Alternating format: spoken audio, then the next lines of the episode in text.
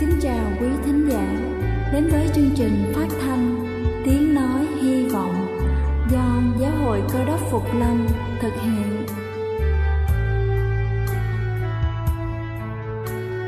Kính thưa quý vị, Đức Chúa Giêsu trước khi Ngài về trời đã ban cho các môn đệ của Ngài một điều răn mới, đó là họ phải yêu thương nhau như chính tình yêu mà Ngài đã dành cho họ Quả thật vậy thưa quý vị, tình yêu thương là một món quà vô giá mà Chúa đã ban cho nhân loại và đó cũng là thông điệp mà chúng tôi muốn gửi đến toàn thể quý vị.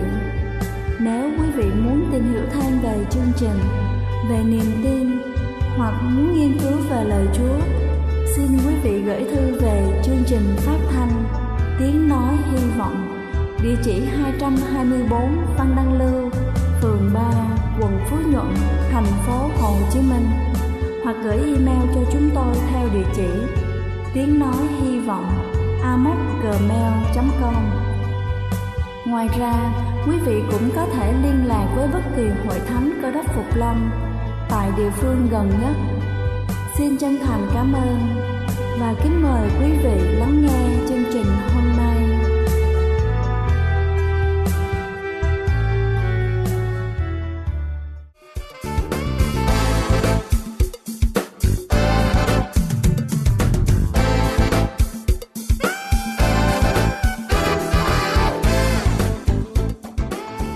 Xin kính chào quý vị khán giả đang lắng nghe chương trình phát thanh tiếng nói hy vọng.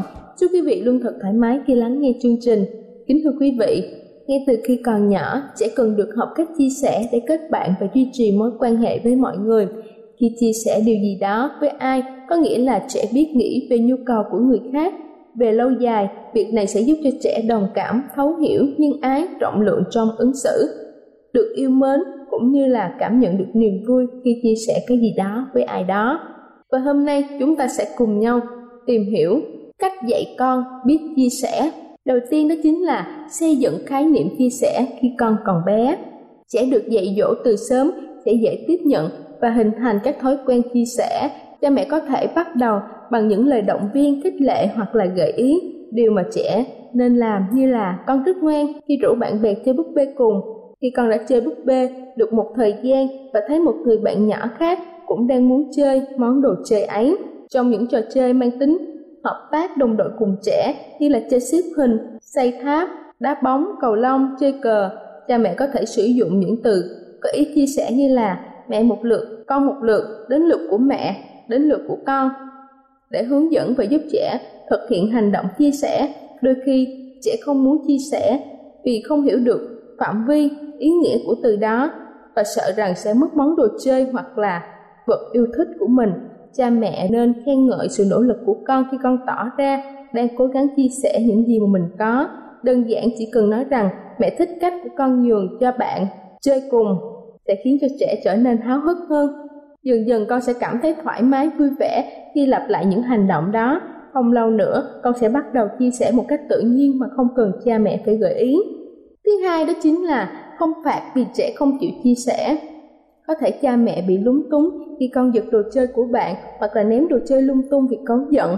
Không muốn cho bạn chơi cùng hay là không hiểu được tại sao phải chờ đến lượt mới được chơi. Khi gặp phải tình huống này, nhiều cha mẹ thường mắng con. Điều đó có thể khiến cho bé bị tổn thương vì chưa nhận thức được. Vì sao mình cần phải chia sẻ với bạn? Có những ông bố bà mẹ nóng tính đã mắng con là ích kỷ tham lam hoặc là ép buộc con phải nộp lại đồ chơi. Vô tình những hành động này sẽ tạo nên một thông điệp tiêu cực về chia sẻ và có thể sẽ khiến cho bé không muốn làm vì thấy không công bằng. Thứ ba đó chính là cho phép trẻ có đồ chơi riêng, đừng ép chúng phải chia sẻ tất cả. Chúng ta muốn chia sẻ chiếc laptop hoặc cái áo khoác yêu thích của mình chỉ vì ai đó nói rằng chúng ta cần phải làm như vậy. Chắc chắn là không rồi. Các con của chúng ta cũng như thế. Mỗi đứa đều có món đồ chơi yêu thích của mình và không muốn chia sẻ. Vì vậy, cha mẹ cũng không nên bắt con hoàn toàn theo ý mình. Cha mẹ không thể dùng uy quyền để ép con mang những đồ chơi của chúng coi như là tài sản ra để chia sẻ cho bạn bè anh chị em ruột thậm chí là những người hoàn toàn xa lạ hãy cho cho con quyền kiểm soát bằng cách cho con chọn ra một vài đồ chơi yêu thích của mình và cất đi đồng thời thỏa thuận về những món đồ chơi con có thể thoải mái chơi với bạn bè như là bàn cá ngựa, quả bóng, bản vẽ. Nếu chúng ta định tổ chức một ngày vui chơi cho con tại nhà. Cũng nên gợi ý các bạn mang đồ chơi đến góp cùng. Như thế con sẽ không phải là người duy nhất chia sẻ món đồ chơi của mình. Chúng sẽ thấy con bằng hơn. Thứ tư đó chính là chia sẻ cảm xúc. Cha mẹ đừng giới hạn việc chia sẻ ở mỗi đồ ăn, đồ chơi. Ở những thứ vật có thể cầm nắm được, cảm xúc cũng là điều bé cần phải học chia sẻ. Nghĩa là cách thể hiện tình cảm cảm xúc của mình với mọi người ví dụ như là trẻ không thích điều gì, cha mẹ cần khuyến khích con nói ra thay vì bộc lộ qua những hành động nóng giận. Và có gắt, để con vượt qua nỗi buồn khi không muốn rời xa món đồ chơi yêu thích của mình, dù chỉ trong một giây lát, cha mẹ hãy trấn an và thể hiện cho con biết chúng ta hiểu được cảm giác của con. Khi con lớn lên một chút, hãy dạy con cách suy xét mọi việc từ góc độ của người khác. Đó cũng là cách để con kiềm chế, kiểm soát và thể hiện tình cảm đúng mực hơn. Cha mẹ có thể nói con nghĩ em sẽ cảm thấy như thế nào nếu không được con cho chơi cùng? Thứ năm đó chính là làm gương cho trẻ. Cách tốt nhất để con học được sự bao dung nhân ái là bắt chước những hành động chia sẻ của cha mẹ mỗi ngày. Chỉ những hành động nhỏ thường ngày như là chia sẻ cho con que kem, cái bánh, chia sẻ cho con đôi găng tay khi trời lạnh. Dù trước đó chúng ta ép như thế nào, con cũng không chịu mang theo đồ của mình sẽ giúp cho trẻ nhận được giá trị và ý nghĩa của việc chia sẻ. Thứ sáu đó chính là không can thiệp vào việc chia sẻ của trẻ. Như đã nói ở trên, có rất nhiều cách để cha mẹ tập cho con. Thói quen chia sẻ ngay từ khi còn bé, chia sẻ lượt chơi, dạy con nhìn sự việc bằng góc độ của những người khác để có thể thấu hiểu và đồng cảm. Tuy nhiên, thực hiện những điều này cũng cần có thời gian, tùy vào độ tuổi, trẻ sẽ tiếp nhận và có thể hiểu khái niệm, góc nhìn của người khác, chia sẻ và kiên nhẫn cha mẹ chỉ nên đưa sự giúp đỡ, định hướng cho con khi cần thiết.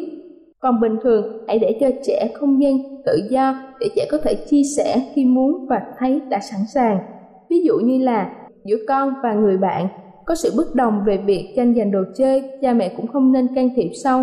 Tốt nhất cha mẹ nên gợi ý về cách giải quyết hợp lý nhất để trẻ có thể lựa chọn. Đồng thời, cha mẹ có thể nói chuyện tâm sự với con về cảm giác của người bạn kia trong tình huống này để con có thể nhận thức rõ hơn, rồi quyết định cách giải quyết. Cha mẹ đừng lo, trẻ có thể giải quyết khúc mắc giữa chúng và bạn bè một cách ổn thỏa. Kính thưa quý vị, chia sẻ là một trong những kỹ năng sống cần thiết mà cha mẹ cần trang bị cho trẻ từ sớm. Trẻ biết chia sẻ sẽ học được những quy tắc về thỏa hiệp, chia lược, đàm phán, cách thể hiện cảm xúc và dễ cảm nhận được niềm vui trong thế giới riêng của trẻ. Đây là chương trình phát thanh vọng do giáo hội cơ đốc phục lâm thực hiện. Nếu quý vị muốn tìm hiểu về chương trình hay muốn nghiên cứu thêm về lời chúa, xin quý vị gửi thư về chương trình phát thanh tiếng nói hy vọng, địa chỉ 224 Phan Đăng Lưu, phường 3 quận Phú Nhuận, thành phố Hồ Chí Minh, hoặc gửi email cho chúng tôi theo địa chỉ tiếng nói hy vọng gmail.com Ngoài ra, quý vị cũng có thể liên lạc với bất kỳ hội thánh Cơ đốc Phục Lâm tại địa phương gần nhất. Xin chân thành cảm ơn và kính mời quý vị tiếp tục lắng nghe chương trình hôm nay.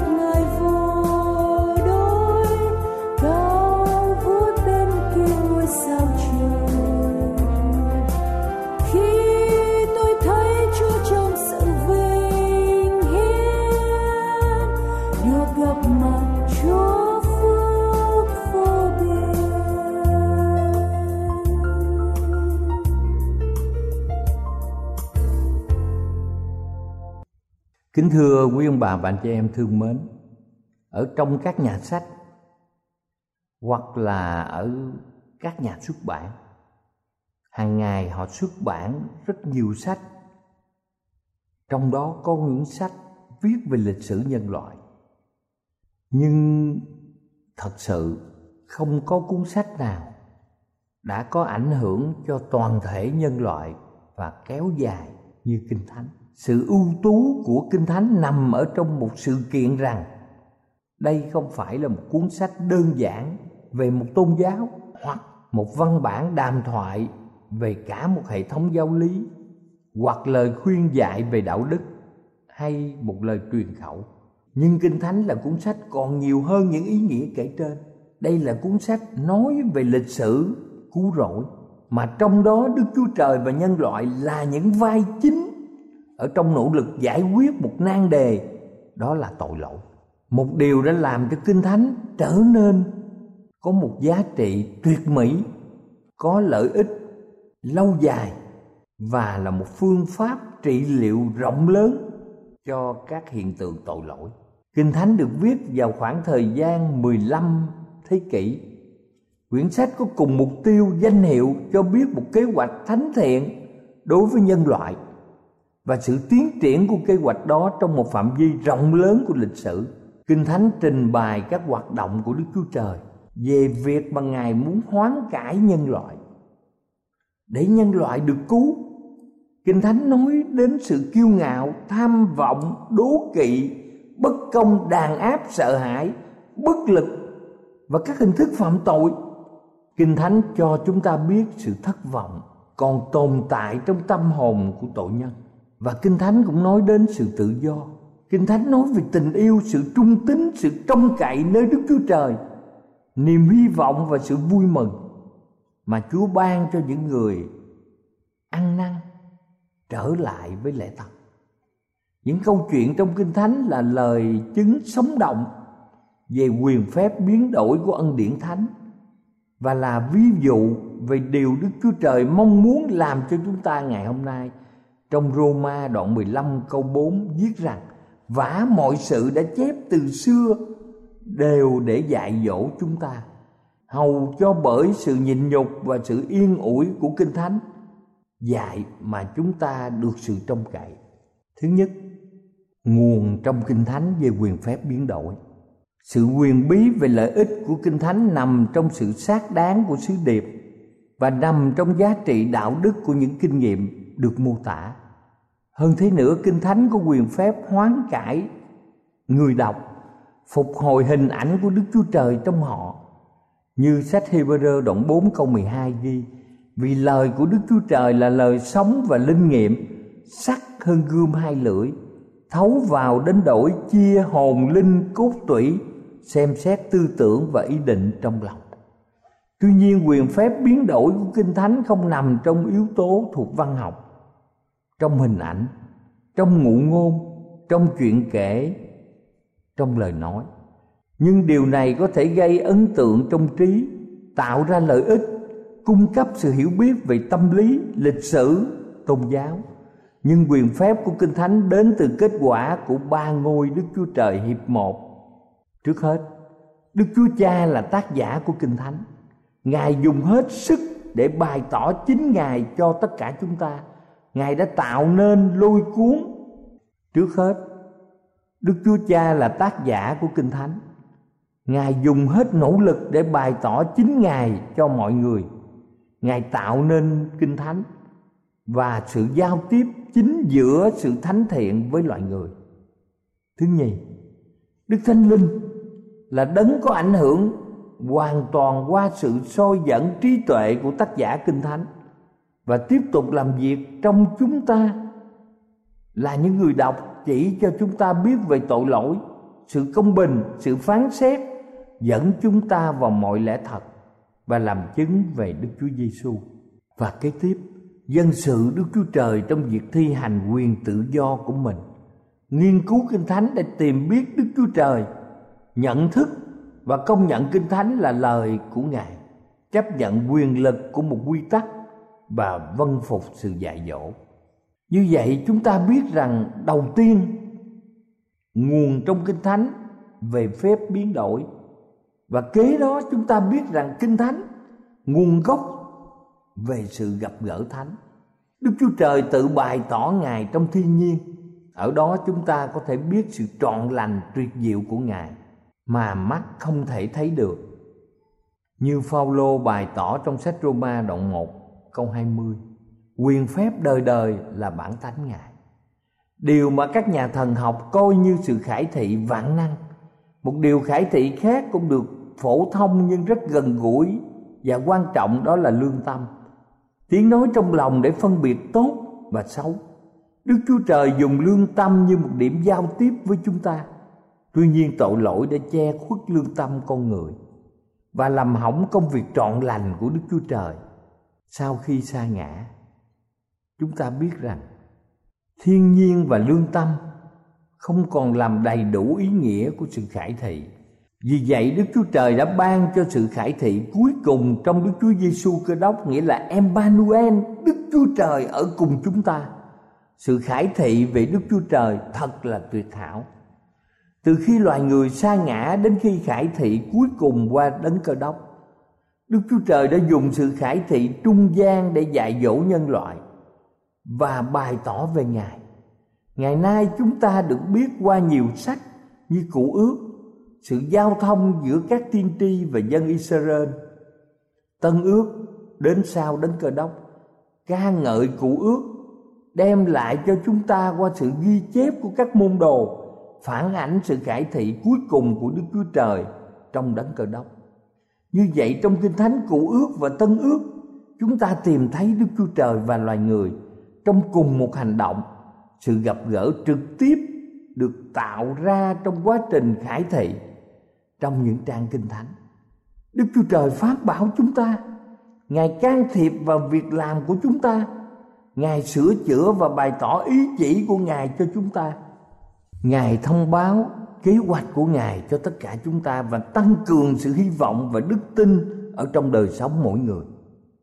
Về phía tất cả chúng ta, kính thưa quý ông bà và anh chị em, mọi người chúng ta phải đáp ứng đức chúa trời với sự trông cậy, với lòng nhiệt thành, với sự can đảm, với sự trung tín và ham mến lẽ thật. Thưa quý ông bà chị em, chúng ta đừng nghi ngờ chúng ta không thể chống nghịch chúng ta đừng sợ hãi và chúng ta cũng không thể thờ ơ với tình thương của ngài Đức Chúa Trời và con người luôn luôn liên hệ với nhau trong quá trình mà Đức Chúa Trời khải thị cho con người. Kinh Thánh do loài người viết, nhưng được rao báo chính là lời của Đức Chúa Trời. Ngài khải thị cho các trước giả để họ chép lời đức chúa trời ngày nay vẫn được coi là hệ thống thông công của đức chúa trời và nhân loại. Vừa khải thị, vừa cộng tác. Đây là điều rất quan trọng mà chúng ta thấy rất cần thiết cho việc mà mỗi người nghiên cứu những sứ điệp. Khi mà mọi người chúng ta cộng tác trực tiếp với đức chúa trời, thì chúng ta sẽ có quyền phép quán cải trong tâm hồn bất cứ ai có lòng thành và nhờ đức thánh linh nghiên cứu lời đức chúa trời sẽ tìm được sự hiểu biết về lẽ thật. Họ sẽ gần gũi với đức chúa trời khi người lựa chọn. Sự khôn ngoan người sẽ phát triển không giới hạn. Kế tiếp, chúng ta xem việc làm của đức thánh linh, được sự soi dẫn và chiếu sáng chúng ta biết rằng sự góp phần của đức thánh linh trong việc tiếp nhận và viết nên kinh thánh được nhận bằng nhiều lời chứng. Hàng ngàn câu kinh thánh nói nguồn gốc siêu nhiên các sứ điệp của các tiên tri. Trong sách 2 Samuel đoạn 23 câu 2 Kinh Thánh nói như sau, Thần của Đức giê va đã cậy miệng ta mà phát Và lời Ngài ở nơi lưỡi miệng ta. Ở trong sách Ezechiel đã mô tả sự hiện thấy của ông. Ông nói rằng thần đã vào trong ta, Thần đổ trên ta, Thần cất ta lên. Phaolô cũng đã coi sứ mạng tiên tri như là ơn của Thánh Linh. Điều này được ghi trong một Cô Rinh Tô đoạn 12 từ câu 7 đến câu 10 và Phi-rơ trong hai sách đã xác nhận cách rõ ràng sự soi dẫn của Đức Thánh Linh trong sứ mạng của các tiên tri. Kinh Thánh nói rằng Thánh Linh đấng cơ đốc ở trong lòng mình. Và trong một Phi-rơ đoạn 1 câu 11 cũng như hai Phi-rơ đoạn 1 câu 21 ông bà chị em có thể xem ở nhà của mình vì chẳng hề có lời tiên tri nào là bởi ý một người nào mà ra, nhưng ấy là bởi thánh linh cảm động mà người ta nói bởi Đức Chúa Trời.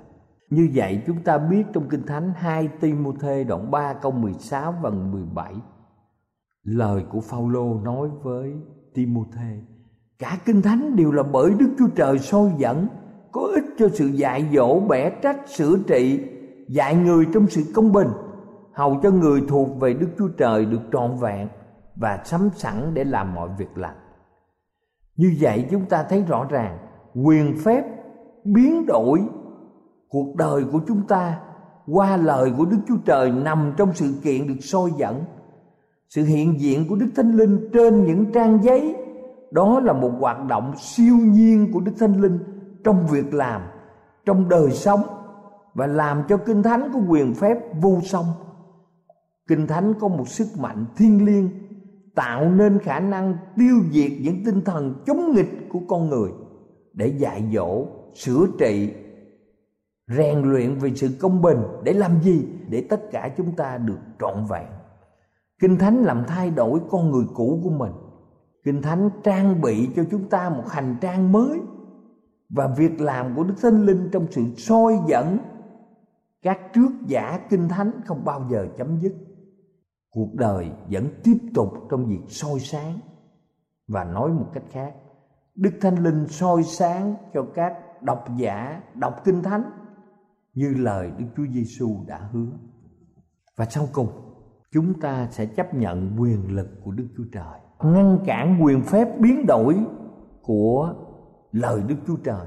Một khi lời đức chúa trời được hoàn toàn chấp nhận như sự khải thị của ngài và sự sôi dẫn của đức thánh linh, thì sẽ làm gì, kính thưa quý ông bà chị em? Sẽ giúp con người trở nên một quyền lực rõ rệt nhất người tin kính chấp nhận bởi đức tin và sự trông cậy vào quyền phép của lời đức chúa trời. Người sẽ hợp tác chặt chẽ với nguyên tắc thánh để áp dụng vào đời sống của mình. Những mệnh lệnh và lời khuyên dạy của kinh thánh trở thành một phần quan trọng trong đời sống và đặt trách vào một người. Đồng thời qua việc làm của đức thánh linh, người đó sẽ trở nên những con người mới. Và phi rơ đã bày tỏ ở trong sách kinh thánh, một phi rơ đoạn 1 câu 23 như sau. Anh em đã được lại sanh, chẳng phải bởi giống hay hư nát. Nhưng bởi giống chẳng hư nát, là bởi lời hằng sống và bền vững của Đức Chúa Trời. Một phi rơ động 1 câu 23 Bởi lời hằng sống và bền vững của Đức Chúa Trời mà chúng ta được tái sanh và ý muốn của chúng ta sẽ đầu phục sự soi sáng của Đức Thánh Linh và quyền lực tối cao của lời Chúa là một mẫu mực cho đức tin và sự rèn luyện sẽ sinh trong lòng chúng ta một sự tái sanh về hy vọng, về năng lực và đặc tánh. Bà Ellen White đã bày tỏ trong cuốn sách giáo dục trang 126 bà viết rằng năng lực phát sinh đã kêu gọi thế gian trong sự trường tồn là ở trong lời Đức Chúa Trời. Lời này truyền đạt năng lực, sanh sự sống. Mỗi mệnh lệnh là một lời hứa được chấp nhận bởi ý chí, thấm nhuần vào linh hồn, mang theo sự sống của đấng vĩnh cửu. Lời đức chúa trời sẽ biến đổi bản chất và tái tạo linh hồn theo hình ảnh của đức chúa trời. Chúng ta tạ ơn chúa. Chúng ta được tái sanh. Chúng ta đi theo con đường đổi mới mà đức thánh linh trao tặng cho chúng ta. Chúng ta sẽ đầu phục sự soi sáng của đức thánh linh khi chúng ta đọc kinh thánh và thực hiện lời chúa trong cuộc sống của chúng ta. Quyền năng tối cao của lời Chúa trong Kinh Thánh là mẫu mực cho đức tin, cho sự rèn luyện của chúng ta. Và chúng ta sẽ có một sự đổi mới về hy vọng, về năng lực về đại tạng thưa quý bạn, đây là một ơn phước lớn cho cuộc đời của bất kỳ ai khi chúng ta đến với kinh thánh, lời hàng sống của đức chúa trời, cầu Chúa ban phước và ở cùng quý ông bà chị em.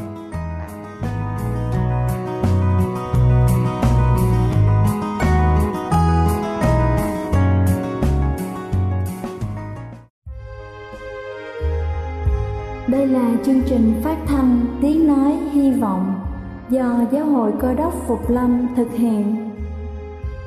Nếu quý vị muốn tìm hiểu về chương trình hay muốn nghiên cứu thêm về lời Chúa, Xin mời quý vị gửi thư về chương trình phát thanh Tiếng Nói Hy Vọng, địa chỉ 224 Văn Đăng Lưu, phường 3, quận Phú Nhuận, thành phố Hồ Chí Minh hoặc gửi email cho chúng tôi theo địa chỉ tiếng nói hy vọng amos@gmail.com Ngoài ra, quý vị cũng có thể liên lạc với bất kỳ hội thánh cơ đốc phục lâm tại địa phương gần nhất Xin chân thành cảm ơn và hẹn gặp lại quý vị trong chương trình lần sau.